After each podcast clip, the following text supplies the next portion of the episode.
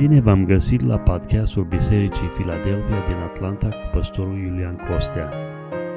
Ne rugăm ca acest mesaj să fie o binecuvântare pentru dumneavoastră. Mesaje noi vor fi postate în fiecare miercuri. Dumnezeu să vă binecuvinteze!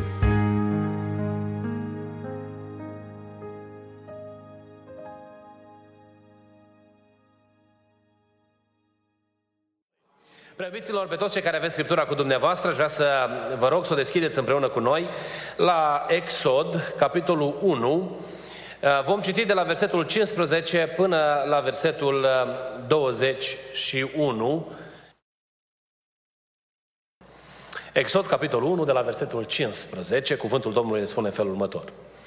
Împăratul Egiptului a poruncit moașelor evreilor, numite una Șifra și cealaltă Pua, și le-a zis – când veți împlini slujba de moaște pe lângă femeile evreilor și le veți vedea pe scaunul de naștere, dacă este băiat, să-l omorâți, iar dacă este fată, să o lăsați să trăiască.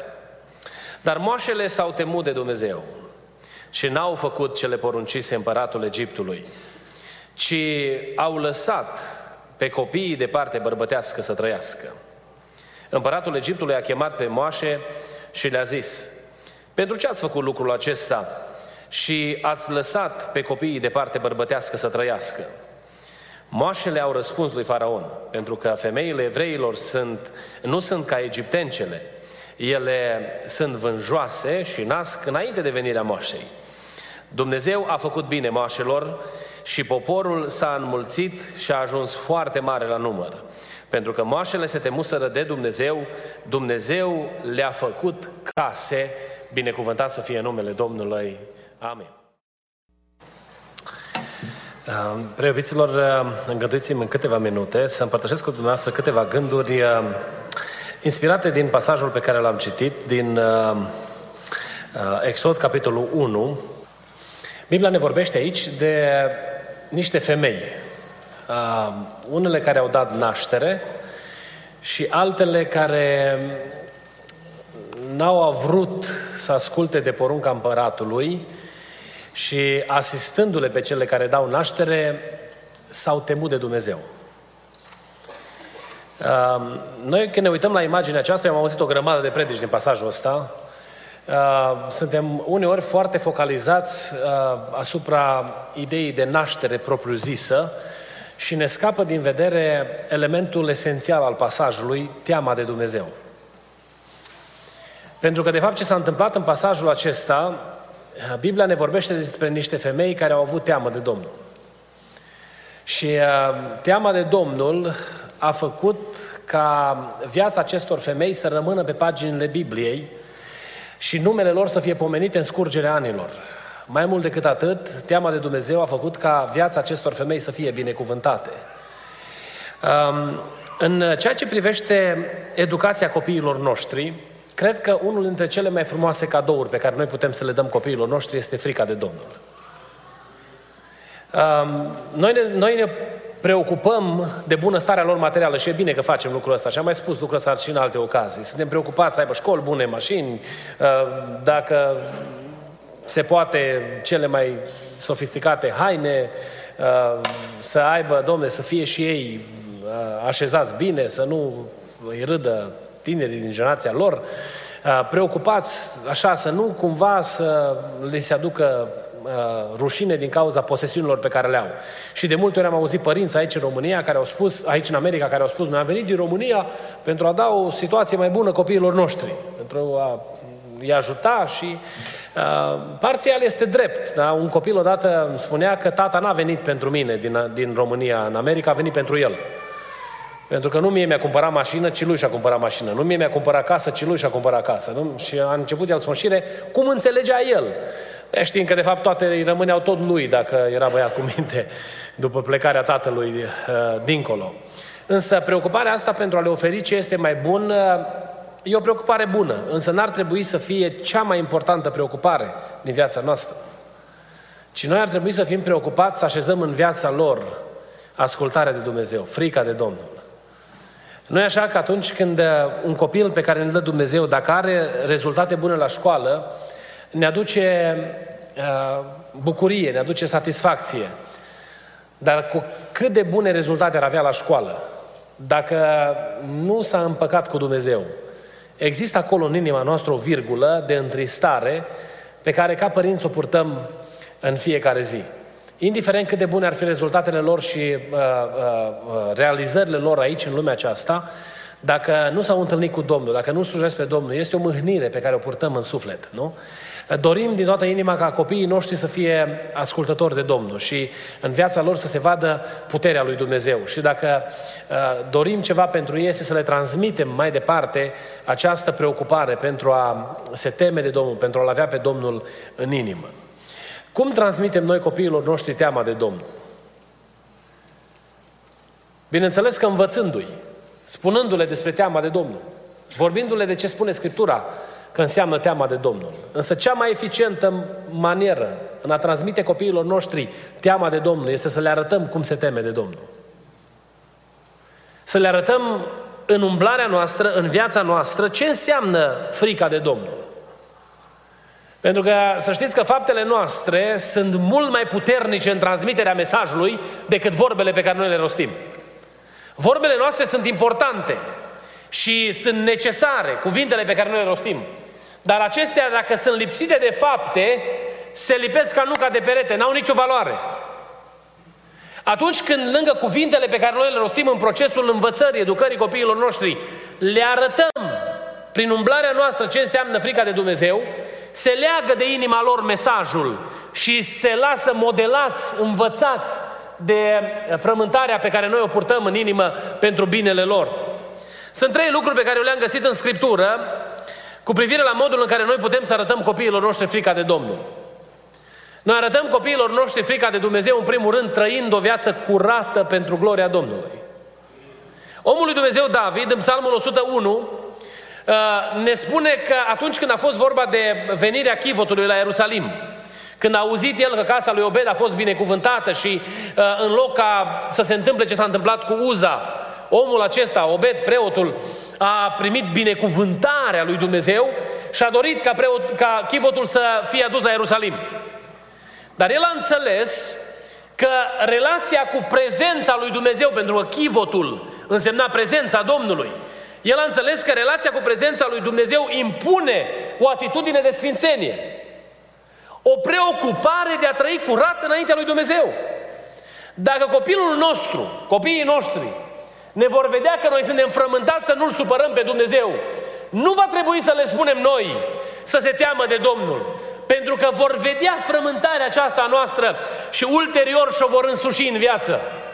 Vă spuneam și cu altă ocazie, uh, uh, multe lucruri am văzut la tata. El a fost un om de puține cuvinte. Nu vorbea multe, uh, multe cuvinte. Treaba cu vorbăria o avem de la mama. El era omul puținilor cuvinte, însă un om care știu să ne arate cum se trăiește pentru gloria lui Dumnezeu. Apartamentul în care locuia era un apartament de ăsta tip vagon și când mai mergeam acasă, treceam din camera unde dormeam, undeva în, în, în spate, treceam prin camera unde era el și îl găseam rugându-se lui Dumnezeu. Îl găseam citind Scriptura, a citit Biblia pe genunchi. Nu că asta ar cere Dumnezeu să facem, să citim Biblia numai pe genunchi. Însă ori de câte ori mă gândesc la relația cu Dumnezeu, văd imaginea acestui om temător de Dumnezeu. Pentru că a rămas impregnat în mintea noastră modelul pe care ni l-a lăsat în felul de viață pe care l-a dus înaintea lui Dumnezeu. Putem să-i cântăm copilului că să vorbești urât e păcat, dacă noi vorbim urât. E egal cu zero vorba pe care noi o spunem lui. Putem să-i spunem copilului nostru că să nu meargă să se întovărășească cu oameni răi. Dacă noi ne întovărășim numai cu oameni de rele, care numai uh, boacăne și prostii fac. Oameni care au o reputație slabă, despre care se vorbește în comunitate că n-au frica lui Dumnezeu. Oricât am încercat noi să învățăm să nu se întovărășească cu, cu oameni răi, tocmai cu ea se vor întovărăși. Dacă ne vor vedea că vom căuta părtășia oamenilor sfinți, această părtășie a oamenilor sfinți devine contagioasă. Și ulterior, mai târziu în viață, vor reflecta asupra acestei provocări. Dacă vor vedea că ne rugăm lui Dumnezeu atunci când se întâmplă o greșeală și cerem lui Dumnezeu iertare și ne vor auzi cerându-i lui Dumnezeu iertare, vor ști și ei să-și ceară iertare la rândul lor. Dacă vom admite că am făcut greșeli de care ne facem vinovați înaintea lui Dumnezeu și pentru care trebuie să avem parte de mila lui Dumnezeu, vor ști și ei la rândul lor că la Dumnezeu, de la Dumnezeu vine îndurare și milă. Noi nu putem să învățăm, du-te și cere iertare Domnului dacă noi nu modelăm lucrul acesta înaintea lui Dumnezeu, înaintea, înaintea lor, cu frica lui Dumnezeu în inimă. Trăind curat pentru Dumnezeu, noi de fapt modelăm, arătăm cum arată teama de Dumnezeu în mijlocul casei noastre. Un alt lucru pe care îl găsesc în Scriptură este că noi arătăm frica de Dumnezeu fiind preocupați să-L slujim pe Dumnezeu, să lucrăm pentru Dumnezeu. Evrei, capitolul 12, uh, versetele 28 și 29, Autorul epistolei către evrei vorbește despre uh, acest, uh, uh, uh, această provocare de a-L sluji pe Dumnezeu. Uitați ce spune aici cuvântul Domnului. Fiindcă am primit dar o împărăție care nu se poate clătina, să, arăt, să ne arătăm mulțumitori și să aducem astfel lui Dumnezeu o închinare plăcută, cu evlavie și cu frică, fiindcă Dumnezeul nostru este un foc mistuitor. Când noi am avut parte de descoperirea adevărului și noi cunoaștem adevărul și pretindem că îl cunoaștem, Ceea ce ne cheamă Dumnezeu să facem în răspuns la acest adevăr pe care noi îl cunoaștem, să ne dedicăm Domnului cu slujire, cu devotament, cu pasiune pe altarul lui Dumnezeu. Dacă noi în permanență suntem nemulțumiți, să nu credeți că copiii noștri vor fi altfel. Dacă noi întotdeauna avem ceva de rău de zis de anumite persoane care își aduc altar, darul pe altar, să nu credeți că ei vor avea o altă, o altă percepție. Un copil ne povestea un frate mai în vârstă că unul din copiii lui i-a dat așa un duș rece, cum spunem noi românii, l-a curentat odată și i-a spus, tată, păi biserica aia la care tu mă chemi atât de rea, că eu nu, eu trebuie să-mi caut alta. Că tu atâta ne-ai spus de, de cât de rea e biserica, că eu nu vreau să mă duc acolo. Eu mă duc să caut o biserică mai bună. La, nici nu știu la ce te mai duci și tu acolo, dacă e așa de rea. Ei bine, atunci când noi găsim justificări pentru a nu ne implica, noi nu ne dăm seama că lucrul acesta are un impact teribil asupra copiilor noștri. Are un impact teribil asupra atitudinii pe care ei o vor avea față de slujire. Dacă ți se pare că sacrificiul tău pentru împărăția lui Dumnezeu este dăună, dăunător familiei tale, dăm voie să spun că te înșel. Niciun om care s-a dedicat cu sfințenie lucrării de slujire a lui Dumnezeu și a făcut lucrarea în frică de Dumnezeu, nu a atras asupra casei lui blestem, ci binecuvântarea lui Dumnezeu. Atunci când îl slujești pe Dumnezeu cu lepădare de sine, chiar dacă te sacrifici pentru împărăția lui Dumnezeu, Dumnezeu îți binecuvintează casa, îți binecuvintează copiii. Dumnezeu este Cel care poartă de grijă. Noi credem lucrul acesta.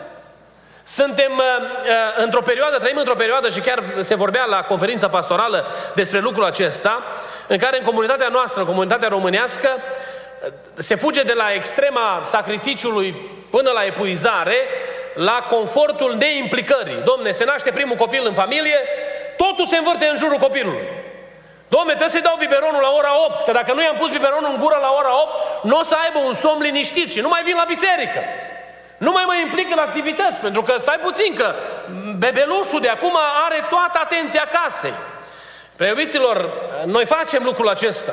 Și nu o spun nici cu uh, uh, ranchiună, nici cu răutate, ci o, o lansez ca o provocare, ca o invitație. Să nu credeți că slujirea lui Dumnezeu va, va dezavantaja copiii voștri. Slujindu-L pe Dumnezeu veți atrage binecuvântare asupra copiilor voștri.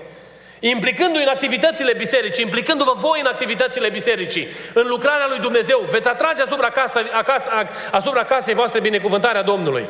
Pentru că cei care stau la dispoziția lui Dumnezeu, Dumnezeu poartă de grijă nevoilor lor. Ne spune Biblia despre femeile astea, că ele s-au temut de Dumnezeu și ce a făcut Dumnezeu pentru ele? Le-a dat diplome, nu? Le-a construit case. Asta înseamnă că inclusiv în domeniul material, atunci când noi ne temem de Dumnezeu, Dumnezeu lasă binecuvântarea Lui. Pentru că lui Dumnezeu îi pasă de absolut toate detaliile, absolut toate, uh, toate ariile vieții noastre. Nu poți să spui că ai un domeniu în care ești binecuvântat, ești un om care ai binecuvântarea Domnului uh, uh, pentru că te temi de Domnul din punct de vedere spiritual, că te cercetează Duhul Sfânt numai, ci inclusiv în domeniul material se vede binecuvântarea Domnului. Mă rog lui Dumnezeu ca Dumnezeu să aibă milă de noi. Și Dumnezeu să ne ajute să inspirăm copiilor noștri slujire cu sacrificiu. Pentru că ăsta este modelul pe care noi l-am văzut de la apostoli, l-am văzut de la Domnul Isus Hristos, l-am văzut de la înaintașii noștri în credință. Noi trebuie uneori să ne frământăm foarte mult că nu știm cine o să facă cu tare lucrare în biserică. Cine vine la, o, la camere. Nu mai găsim, domne, pe nimeni care să slujească la camere, nu? Sau să vrea să ne ajute cu, anum, cu anumite activități, când trebuie să cauți voluntari. Toți, domne, sunt extrem de ocupați. Știți ce îmi spune mie treaba asta? Că interesul nostru pentru a face ceva pentru Dumnezeu e în cădere liberă. Să aibă milă Dumnezeu de noi. Dacă într-o biserică de 560 de oameni, de membri majori, plus încă vreo 300 de copii, trebuie să arăm ca să găsim o persoană să facă anumite lucruri pentru gloria lui Dumnezeu, that is concerning. That is concerning. Este îngrijorător. Și vreau să vă spun lucrul ăsta cu dorința sinceră de a vă motiva să căutați binecuvântarea lui Dumnezeu. Spuneam fraților, măi, dacă lași lucru mai repede să vii la biserică, eu am experimentat treaba asta de N ori. Dacă lași lucru la ora două, mi s-a întâmplat că am trebuit să plec la două din geab să ajung la biserică. Pe până la ora două am făcut mai mult decât aș fi făcut într-o zi întreagă. Pentru că am avut dorința asta să vin la casa de rugăciune. Și nu numai când am fost păstor principal, și când am slujit în alte capacități în biserică. Mi-a spus cineva, da, păi tu ești păstor, tu trebuie să mergi la biserică, că dacă... No, it's not like that. Că pot să sun frații și să le spun, fraților, n-ajung în seara asta. Și am înțelegere din partea fraților dacă ar fi situații de urgență sau... Fii preocupat să slujești pe Dumnezeu și asta va transmite copiilor tăi teama de Dumnezeu. Un ultim lucru uh, pe care aș vrea să subliniez, uh, în 1 Petru, capitolul 1, versetele 22 până la 25, aș vrea să le citim și doar pe scurt să extragem un principiu de acolo. 1 uh, Petru, capitolul 1, versetul 22. Deci ca unii care prin ascultarea de adevăr vi-ați curățit sufletele prin Duhul, ca să aveți o dragoste de frați neprefăcută, iubiți-vă cu căldură unii pe alții din toată inima. Fiindcă ați fost născuți din nou nu dintr-o sămânță care poate putrezi, ci dintr-una care nu poate putrezi prin cuvântul lui Dumnezeu, care este viu și care rămâne în veac. Căci orice făptură este ca iarba și toată slava ei ca floarea ierbii. Iarba se usucă și floarea cade jos, dar cuvântul Domnului rămâne în veac. Și acesta este cuvântul care v-a fost propovăduit prin Evanghelie. Știți ce spune Petru aici? Că noi am avut parte de binecuvântarea lui Dumnezeu prin propovăduirea Evangheliei care ne-a schimbat inima. Și prima, prima, uh, uh, uh, primul rezultat al transformării făcute de Cuvântul lui Dumnezeu în viața noastră este iubirea de semene. Că ne iubim unii pe alții. Manifestarea respectului față de Dumnezeu este în respectul pe care îl arătăm unii față de alții. Dacă vrei să arăți teamă copilului tău, iubește-i pe frați. Dacă falimentează cineva în jurul tău, îmbracă haina îngăduinței, iubirii, dragostei și roagă-te pentru persoana aia. Și copilul tău, vin copiii, când crezi mai mari, vin cu tot felul de întrebări. Ai auzit de cutare situație, ai auzit de... Și ne bombardează pe noi ca părinți, nu? Sau cei care aveți copii și mai mari. E mai complicat. Mă gândesc că după ce încep să le poată judeca mai bine, uh, pun întrebări mai complicate. Încercați să arătați copiilor voștri că iubiți pe cei care au fost răscumpărați cu același preț ca și dumneavoastră. Nouă ni se pare uneori o îngăduință uh, superficială sau o toleranță. Domne, nu, trebuie copilul meu să-i spun că nu a făcut bine. Ok, noi toți știm că nu a făcut bine. Însă, what's next?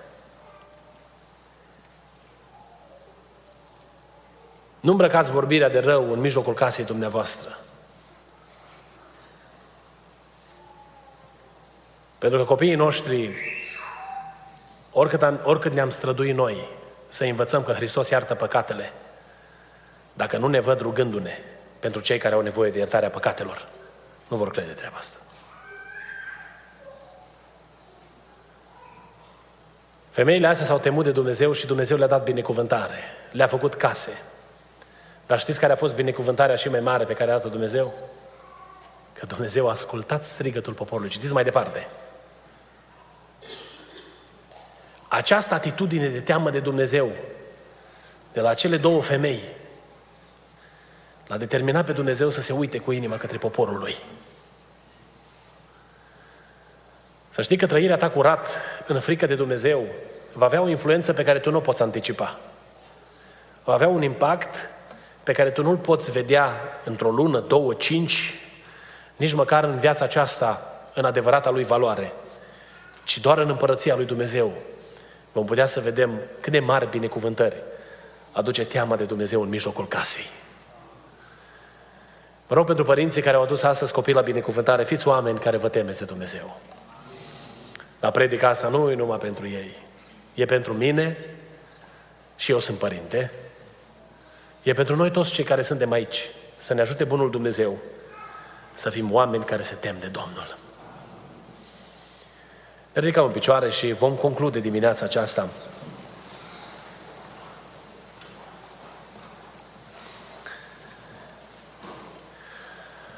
Dacă au fost momente în experiența ta spirituală când nu ai arătat copilului tău teamă de Domnul și poate regreți lucrul acesta,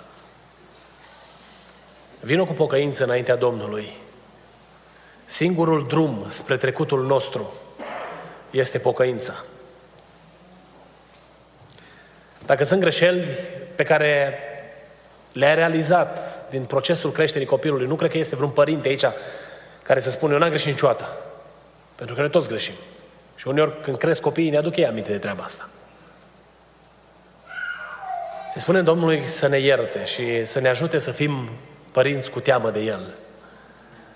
Se spune Domnului că vrem să fie semănată în inima noastră preocuparea aceasta de a asculta de Domnul de a trăi o viață sfântă, curată, preocuparea de a sluji pe Dumnezeu cu dedicare, cu sacrificiu, preocuparea de a trăi în armonie cu trupul Domnului Hristos, pentru ca peste noi și casele noastre să vină binecuvântarea lui Dumnezeu.